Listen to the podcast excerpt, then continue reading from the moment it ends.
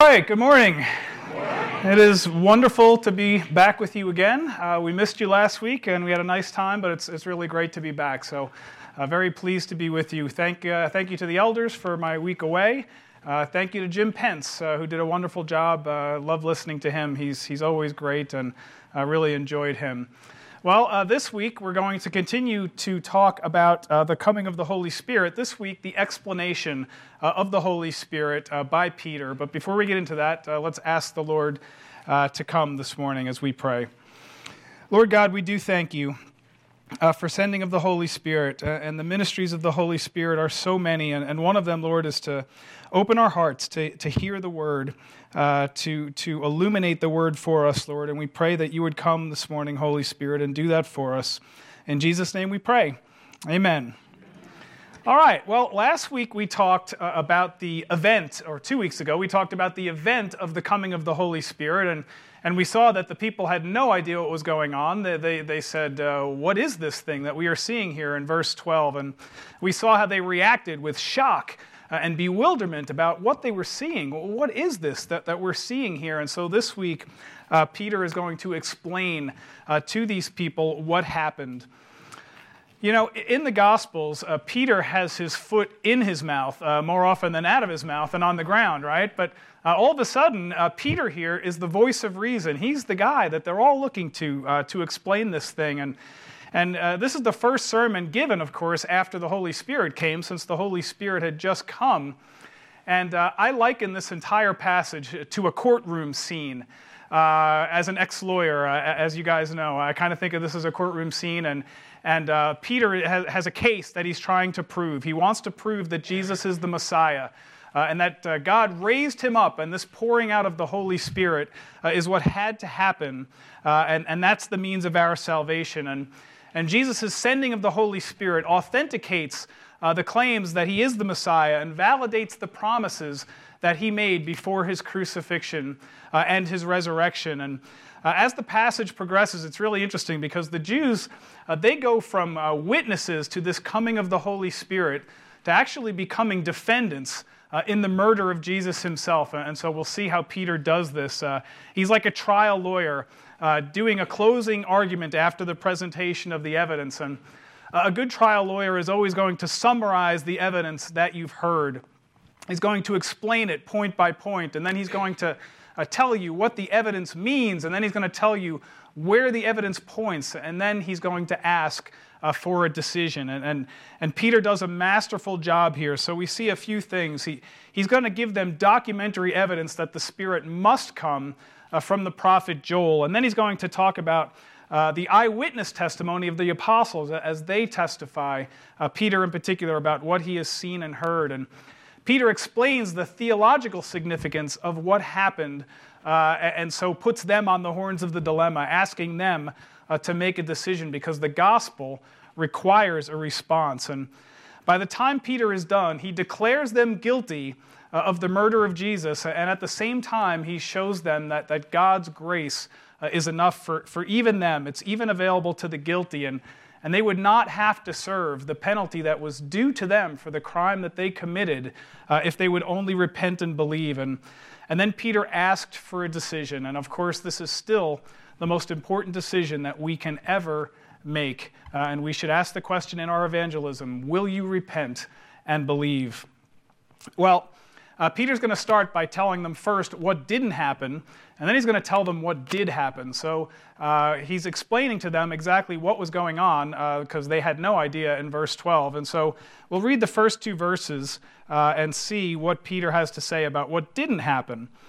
He says, this is Peter taking his stand with the eleven. He raised his voice and declared to them, Men of Judea, and all you who live in Jerusalem, let this be known to you, and give heed to my words, for these men are not drunk as you suppose, for it is only the third hour of the day. So, what do we have here? We have Peter. He's getting up and he's, he's taking his stand uh, with the eleven to make his case that the Holy Spirit came uh, because that's proof that Jesus is the Messiah. And, and Jesus promised in the Gospels that the Holy Spirit would come, and that it was necessary first, though, for him to go to the Father, because without him going to the Father, he could not send the Holy Spirit to them. And of course, only the Son of God can make such a claim. Only the Messiah can make such a claim. And, and Peter gets up. He doesn't care if he is mocked or scorned or ridiculed, or even if he's going to be asked to suffer the same fate that Jesus suffered. Uh, he's got a case to make, and he's going to make it. How do we explain this? Uh, this is Peter uh, who himself uh, denied the Lord Jesus three times after saying, I will die for you, Lord, and yet he denied him three times. And of course, in John chapter 21, Jesus restores him. Uh, but again, Peter is, is one of the apostles in, who's in the upper room uh, cowering for fear of arrest uh, and execution himself. And, and the only way we can explain this is that the Holy Spirit has come. Uh, and Peter is changed, and, and he's got a newfound confidence now that he is uh, indwelt by the Holy Spirit. And, and so Peter and the disciples are now ready to publicly proclaim who Jesus is.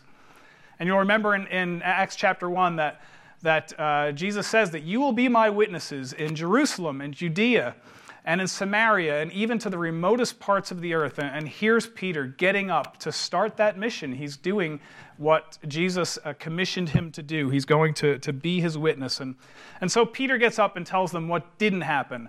Uh, these men are not drunk, as you suppose. Remember, we talked about this a couple weeks ago. Uh, this was a feast day.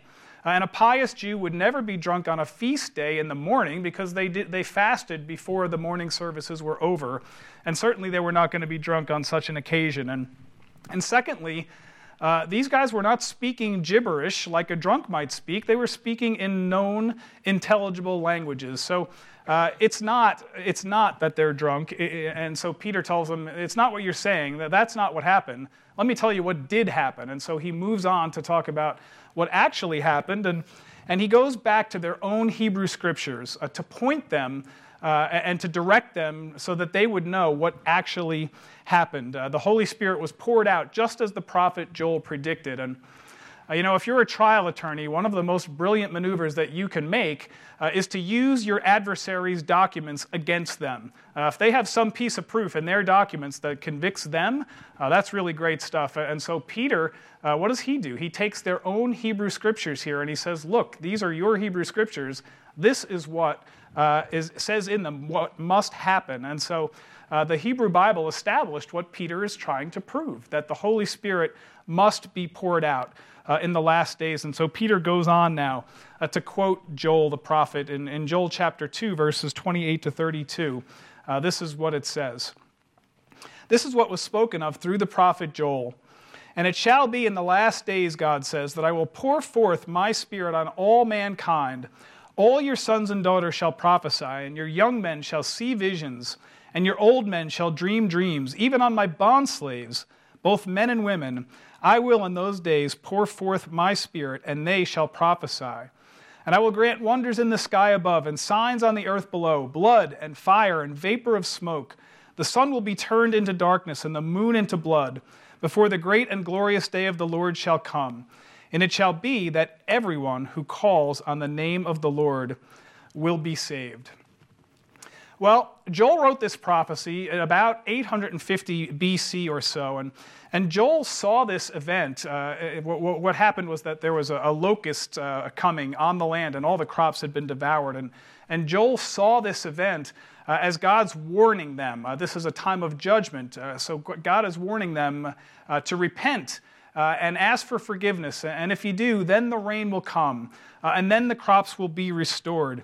And so uh, Peter picks up on Joel's prophecy, and, and he picks up the uh, prophecy beginning in verse 17.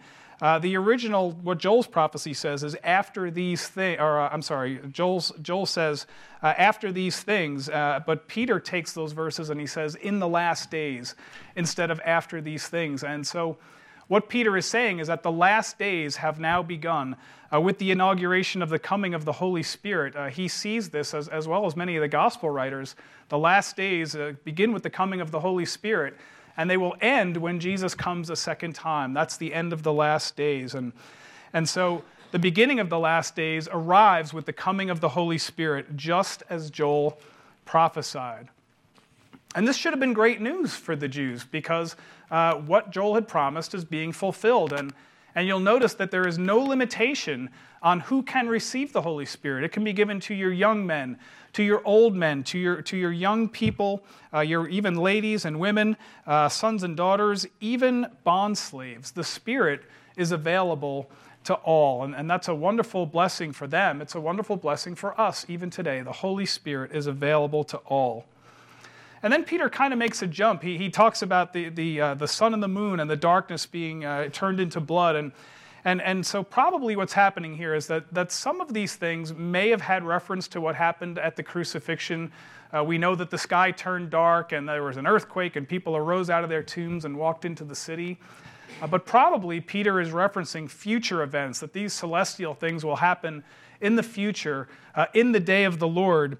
Uh, and so uh, the day of the Lord, of course, is, is a reference to, to the judgment that will come uh, when Jesus comes a second time. But, but between now and that future date, everyone who calls on the name of the Lord will be saved. And so uh, that's a great blessing. But to the Jews, Lord means Yahweh. And so Peter now has to go on to explain to him that Jesus is Lord and to call on the name of Jesus is to be saved, just like uh, he will say in Acts uh, 4:12 uh, that, that, there is no other name uh, under which by men can be saved. And so uh, Jesus is going to, I mean, Peter's going to go on and do that now. Uh, he, he has already talked now about this promise of the coming of the Holy Spirit, and he's used this documentary evidence to do it.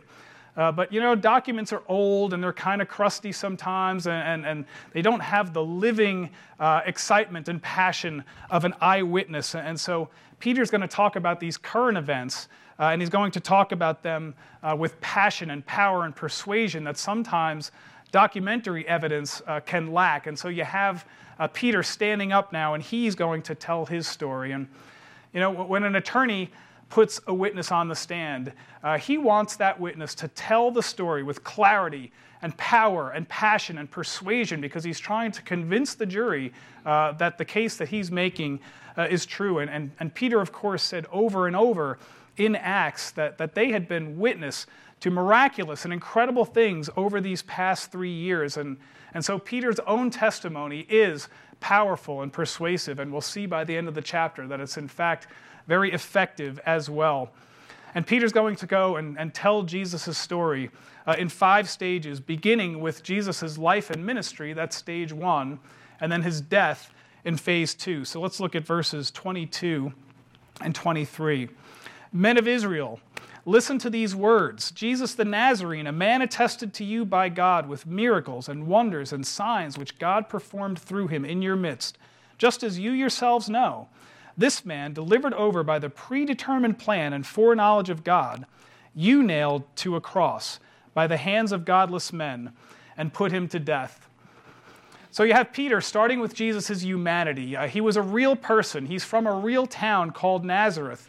Uh, he was a man, yes, but he did supernatural things through the power uh, of God, and, and he was attested and accredited to the Jews by these incredible miracles and signs and wonders that he did uh, in their midst.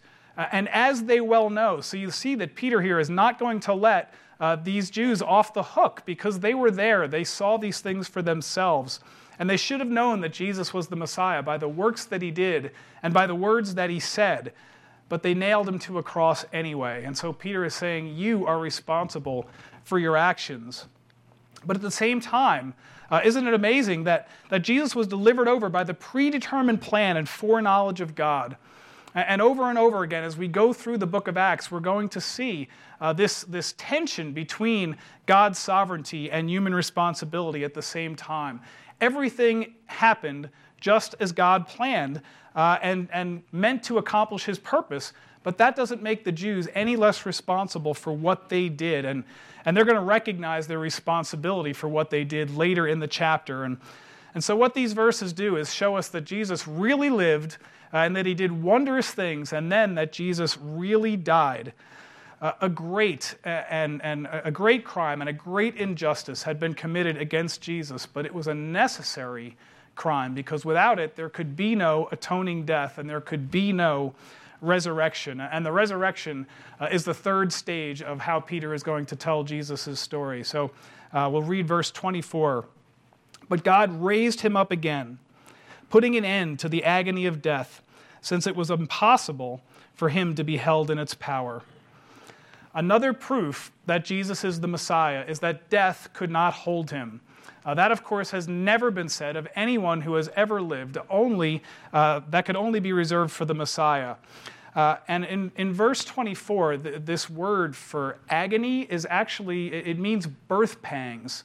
And so, what you have is this picture of Jesus emerging from the tomb uh, like a baby would emerge from the womb uh, to this new resurrection life that he has. And it's a rebirth from death to life that Jesus is going, uh, that, that he has had happen to him by virtue of this resurrection. And, and Jesus promised us this same rebirth. When we believe that he died for our sins and rose from the dead, we are born again. And one of my favorite verses is uh, John uh, 5:24. Truly, truly, I say to you, whoever hears my word and believes him who sent me has eternal life. He does not come into judgment, but he has passed from death into life. And isn't that amazing thing?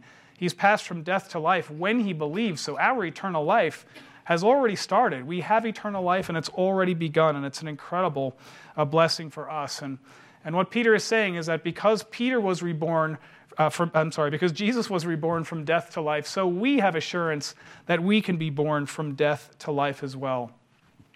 And now Peter goes on to quote Psalm 16 uh, to prove that, that David did not prophesy about himself when he was talking about resurrection. Uh, a resurrection happened, but it was not David's that he was prophesying about. He was prophesying about Jesus' resurrection. So uh, he's going to quote Psalm 16, and we'll read the quote first, and then we'll talk about it, verses 25 through 28. For David says of him, I saw the Lord in my presence, for he is at my right hand, so that I will not be shaken. Therefore, my heart was glad and my tongue exulted. Moreover, my flesh will live in hope, because you will not abandon my soul to Hades, nor allow your Holy One to undergo decay. You have made known to me the ways of life. You will make me full of gladness with your presence. Up to this point in the reading uh, of the Psalms, in the thousand years since David wrote, uh, this psalm had been applied to David. Uh, people had uh, assumed that, that David was writing about himself, but Peter makes this a messianic psalm by proving that David could not have been writing about himself uh, because he had died and he had not ascended and his body had undergone decay. So uh, let's read Peter's explanation of this, how he makes this a messianic psalm in verses 29 through 32. He says, Brethren, I may confidently say to you regarding the patriarch David that he both died and was buried, and his tomb is with us to this day. And so, because he was a prophet and knew that God had sworn to him an oath, to seat one of his descendants on his throne, he looked ahead and spoke of the resurrection of the Christ, that he was neither abandoned to Hades, nor did his flesh suffer decay. This Jesus God raised up again, to which we were all witnesses. So David died and was buried. Uh, and they knew where his tomb was. And since he died a thousand years ago, uh, certainly his body had undergone decay. It was dust and ashes uh, in the tomb. And so Peter says David's not writing about himself, uh, he's writing uh, about somebody else. David is a prophet. Uh, and David foretold what was going to happen. And what he's saying is that it's Jesus who was raised from the dead. That's what he's talking about. And so Peter says, point blank, this psalm is not about David, as you may have supposed. This psalm is about Jesus who was raised up again. And so he goes on then to say that these things did not happen in a corner, uh, like, like uh, Paul will say to, to King Agrippa later in Acts. So he's saying, We are all witnesses to these things. We all saw these things. And what we have here is prophecy, the prophecy of David, and history, uh, the resurrection of Jesus Christ, all meeting together at this particular moment in time. Uh, and so the Jews are, are probably being more and more convicted as Peter talks, but there's still more to Jesus' story. He moves on to the last two stages uh, Jesus' ascension uh, and his exaltation to the right hand of the Father. So we'll read verses 33 through 36. Therefore, having been exalted to the right hand of God, and having received from the Father the promise of the Holy Spirit, he has poured forth this which you both see and hear. For it was not David who ascended into heaven, but he himself says, The Lord said to my Lord, Sit at my right hand until I make your enemies a footstool for your feet. Therefore, let all the house of Israel know for certain that God has made him both Lord and Christ, this Jesus whom you crucified. So Jesus has been resurrected and he's ascended, and now he's, he's seated, exalted at the right hand of the Father. And no human could occupy this position. This is a position that can only be occupied by the second person of the Trinity. Uh, Jesus' authority is rooted in this exalted position. He's seated there at the right hand, and from here, he's able to pour out the Holy Spirit on the people uh, as he promised in John chapter 14 and John chapter 15 and John chapter 16. And, and Peter is saying, This is what you people are witnessing at this very moment. Jesus is exalted at the Father's right hand, and he's pouring forth his Holy Spirit uh, from that exalted place. And Jesus' sending of the Holy Spirit to indwell believers is further evidence that he is the Messiah that he claims to be. And so you see Peter just building brick by brick, proving that Jesus is the Messiah that he claims to be. And then to clinch the argument, he uses another uh, document from, from their scriptures, the Hebrew scriptures, Psalm 110, uh, again to show uh, that, that David's not talking about himself when he's talking about an ascension. He's talking about Jesus' ascension. Uh, they know, again, they know where David's grave is. And so David has not ascended. It's Jesus who ascended. And it's Jesus who David was referring to when he's writing this psalm, uh, talking about who is ascending into heaven. Uh, it's a messianic psalm. And, and so one day, all of Jesus' enemies are going to be uh, his footstools. And so uh, that's what we're going to, to, to talk about now because these Jews who were listening, uh, you can imagine them getting a little more convicted with every word that, that, uh, that Peter is saying. And, and you can imagine their, their jaws kind of dropping and, and having a big uh oh in their minds, right? Like we're in big trouble all of a sudden. Uh, I think they were starting to get convicted of the fact that they had made a very, very big mistake in crucifying uh, God's Messiah. And, and they were realizing that they were God's enemies and they were the ones who were going to be a footstool uh, for uh, Jesus' feet. And then to hammer the point home, uh, Peter comes at them with an accusation uh, f- uh, after a, a, declaration of who Jesus is. So, so, the declaration, the proof that all these things lead up to, uh, is this that, that God made him both Lord and Christ. And, and what's he saying there? He's not saying that, that God made him Lord and, and Christ after the resurrection, after he exalted him. He's saying, no, the fact that he was resurrected and uh, ascended and exalted proves uh, that he is uh, the Messiah. Uh, only the Messiah can, can have such things happen. And so uh, his resurrection proves that he's the Messiah. And so the declaration is this Jesus is the Messiah. And here's the accusation you crucified him. How would you like to be in their sandals and, and hear that after all of this proof? I imagine they're, they're shaking in their boots a little bit uh, at this point in time. And of course, they were terrified. What do you do when you realize that you have crucified God's Messiah who had been promised to you uh, throughout the, the Hebrew Scriptures? And and so Peter now goes on to explain the theological significance of what happened uh, about Jesus' exaltation and the pouring out of his Holy Spirit. And I think the, the point of this is that God offers us salvation, but the gospel requires a response. And so We'll read verses 37 uh, through 41. now, when they heard this, they were pierced to the heart and said to Peter and the rest of the apostles, Brethren, what shall we do? Peter said to them, Repent, and each of you be baptized in the name of Jesus Christ for the forgiveness of your sins, and you will receive the gift of the Holy Spirit. For the promise is for you and your children, and for all who are far off, as many as the Lord our God will call to himself. And with many other words, he solemnly testified and kept on exhorting them, saying, Be saved from this perverse generation. So then those who had received his word were baptized, and that day there were added about 3,000 souls.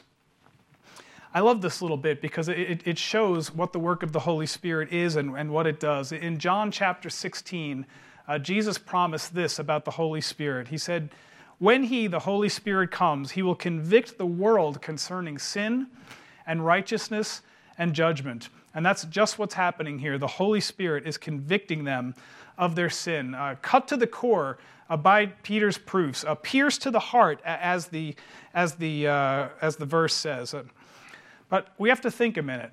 You know, Peter is not saying anything here that Jesus didn't say about himself. He said he was the Messiah. They just didn't believe him. So why are they believing him now? Uh, why are they convicted now? The first thing we need to see is that it's because the Holy Spirit does the work in convicting, and it was not God's plan that they be convicted until the point in time that they had done the work that God needed them to do, as heinous as that work was.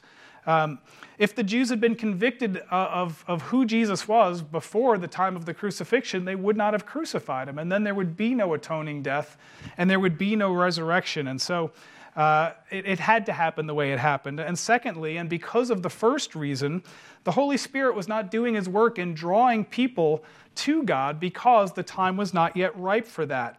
Uh, after Pen- or at Pentecost, at, excuse me, at Pentecost, uh, when the work had been done, when Jesus had risen and been exalted to the right hand of the Father, then the Holy Spirit could be drawn, uh, could, could come out and draw people to Himself, so that uh, people could repent uh, and believe. And you know, two of the main ministries of the Holy Spirit is to convict people of their sin and then to draw people uh, to God so that they can repent and believe. And, and even though it's Peter speaking, it's the Holy Spirit who is doing the convicting. And that should be encouragement for us in our evangelism. We speak the words, but the Holy Spirit does the convicting. And so our job is merely to speak God's words, to testify to the truth. Uh, and God, through the Holy Spirit, does this work. Well, you can see that the Holy Spirit is starting to draw them.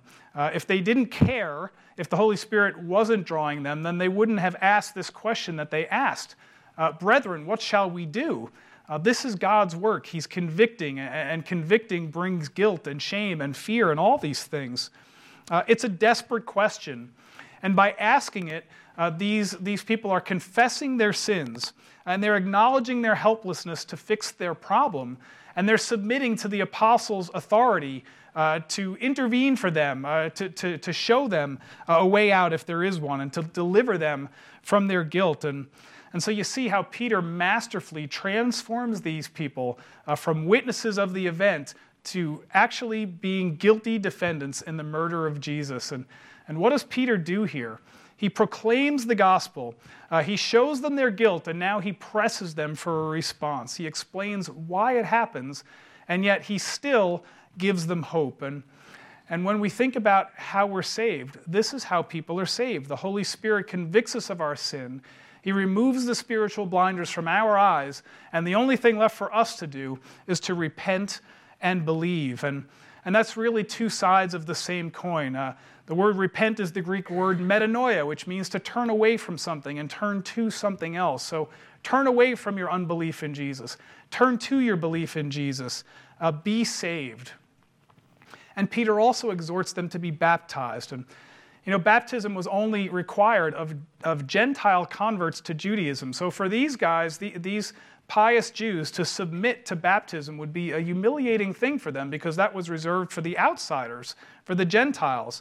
Uh, but to do it would be a sign, an outward sign that, that they had repented and believed. Well, upon reading this verse 38, it, it, sounds like you have to be baptized to receive the Holy Spirit. So I want to explore this for, for a minute. Now let's look at this verse. Repent, each of you, and be baptized in the name of Jesus Christ for the forgiveness of your sins, and you will receive the Holy Spirit. Uh, how do we explain this verse?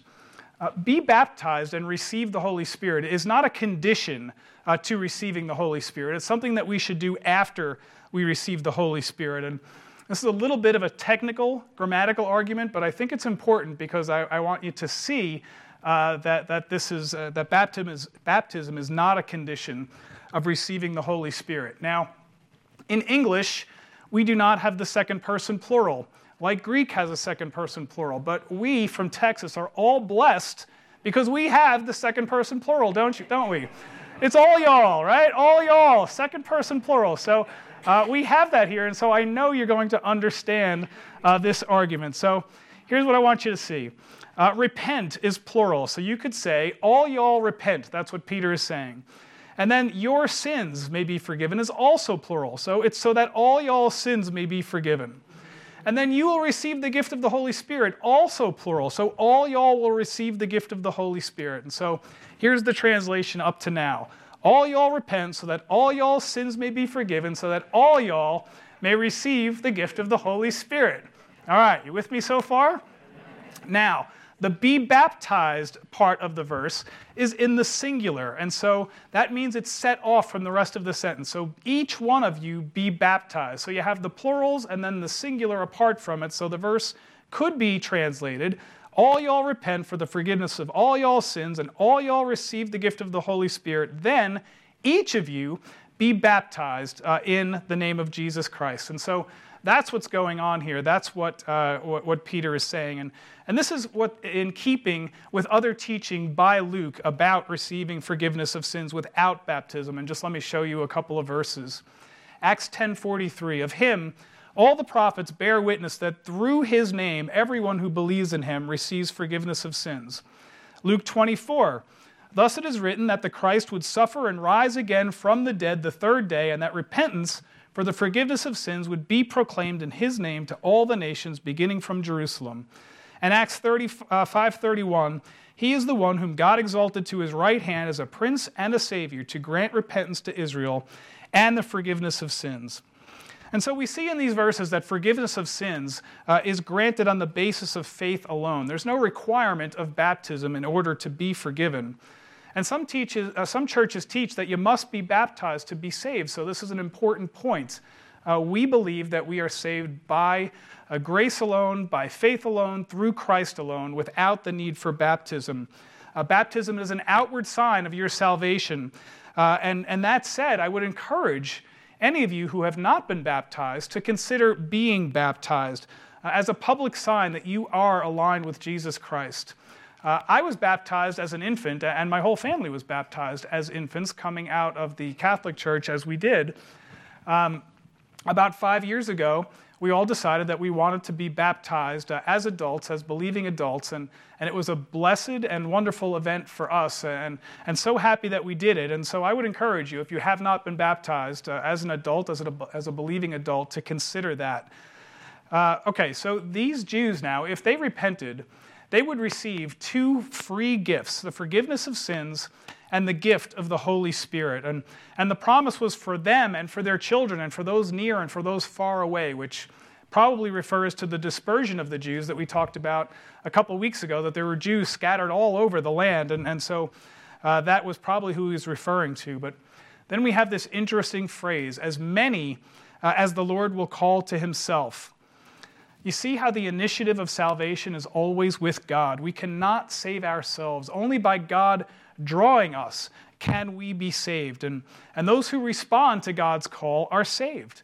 Uh, Peter encourages them all to be saved from this perverse generation. And, and God's salvation was available to all of them, and God saved 3,000 of them on that day. But the phrase, those who received the word, implies that there were those others who did not receive the word. It was offered to them and rejected, and that's a sad thing. And, and what we see here uh, is Peter laying out God's entire plans for salvation.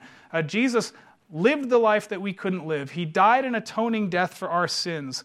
Uh, they crucified him uh, according to God's predetermined plan about how people will be saved. Uh, but God raised him up again to authenticate his works and his claims about who he was, uh, to show that God has the power to defeat death, and so uh, he will defeat death for us too someday. And God resurrected Jesus, returned him to the place of glory that he had before he was born. And he offers us, all of us, salvation to anyone who will repent and believe. But sadly, not all will accept this gracious invitation. Those who are added to the church are assured of eternal life. And, and so, what we see here is that the story of Jesus is historical. Uh, these events actually happened in history and they have theological significance. They happen for a reason, so that men could be saved. And the gospel, what we're talking about here, is also as relevant today as it was 2,000 years ago when it first happened, because it's the same way that we are saved uh, today as it was back then. Uh, the offer of salvation has been extended to everyone, and everyone who calls on the name of the Lord will be saved.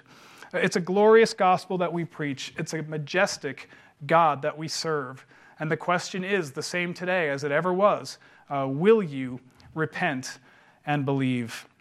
Well, at the beginning of the day, there were, were 120 believers, but now, uh, through Peter's preaching, but more importantly, through the power and convicting work of the Holy Spirit, another 3,000 souls had been convicted, uh, had confessed their sins, and had been converted uh, to uh, disciples of Jesus Christ. And that's just the beginning of the church. What we'll see uh, is that this is just the beginning, and that more and more people, myriads of people, will be, will be added uh, to the church over the next several chapters. And next week, we'll talk about the effect of receiving the Holy Spirit. But for this week, we have to draw out some application points. And there are so many to choose from. I'm going to have to limit it to three, uh, like, a, like a good preacher does, right? Three points. That's what we're going to get here. And so, three applications. Uh, recognize the power of the Holy Spirit. The Holy Spirit is what gave, who gave a power to Peter's preaching. Uh, we can talk until we're blue in the face, but if the Holy Spirit is not uh, doing the work, then, then we will indeed talk until we're blue in the face. The Holy Spirit is the one who makes it happen. The Jews were the most hard hearted and stiff necked people around. Uh, they wouldn't believe Jesus, and yet the Holy Spirit softened their hearts and made them receptive to what they would not be receptive to before. And look at the extent of God's grace. It's, it's, offered to the very people who Peter accuses of crucifying them. Uh, they get God's grace, and so they believed and were saved. Do you have people in your sphere of influence who you think are, are too hard hearted to be saved? Uh, most of us have people like that in our families. I myself was uh, seemingly too hard hearted to be saved for many years of my life, uh, but God did an amazing thing to soften my heart. So if God can soften my heart, and if he can soften the hearts of these Jews who are so hard hearted and stiff necked, don't give up on anybody that you may be praying for. There's nobody who's beyond God's reach. Anyone's heart can be softened. So don't give up praying for your loved ones. Secondly, God's timing of salvation is perfect. God had to withhold the Holy Spirit and belief to these Jews so that they would execute his plan.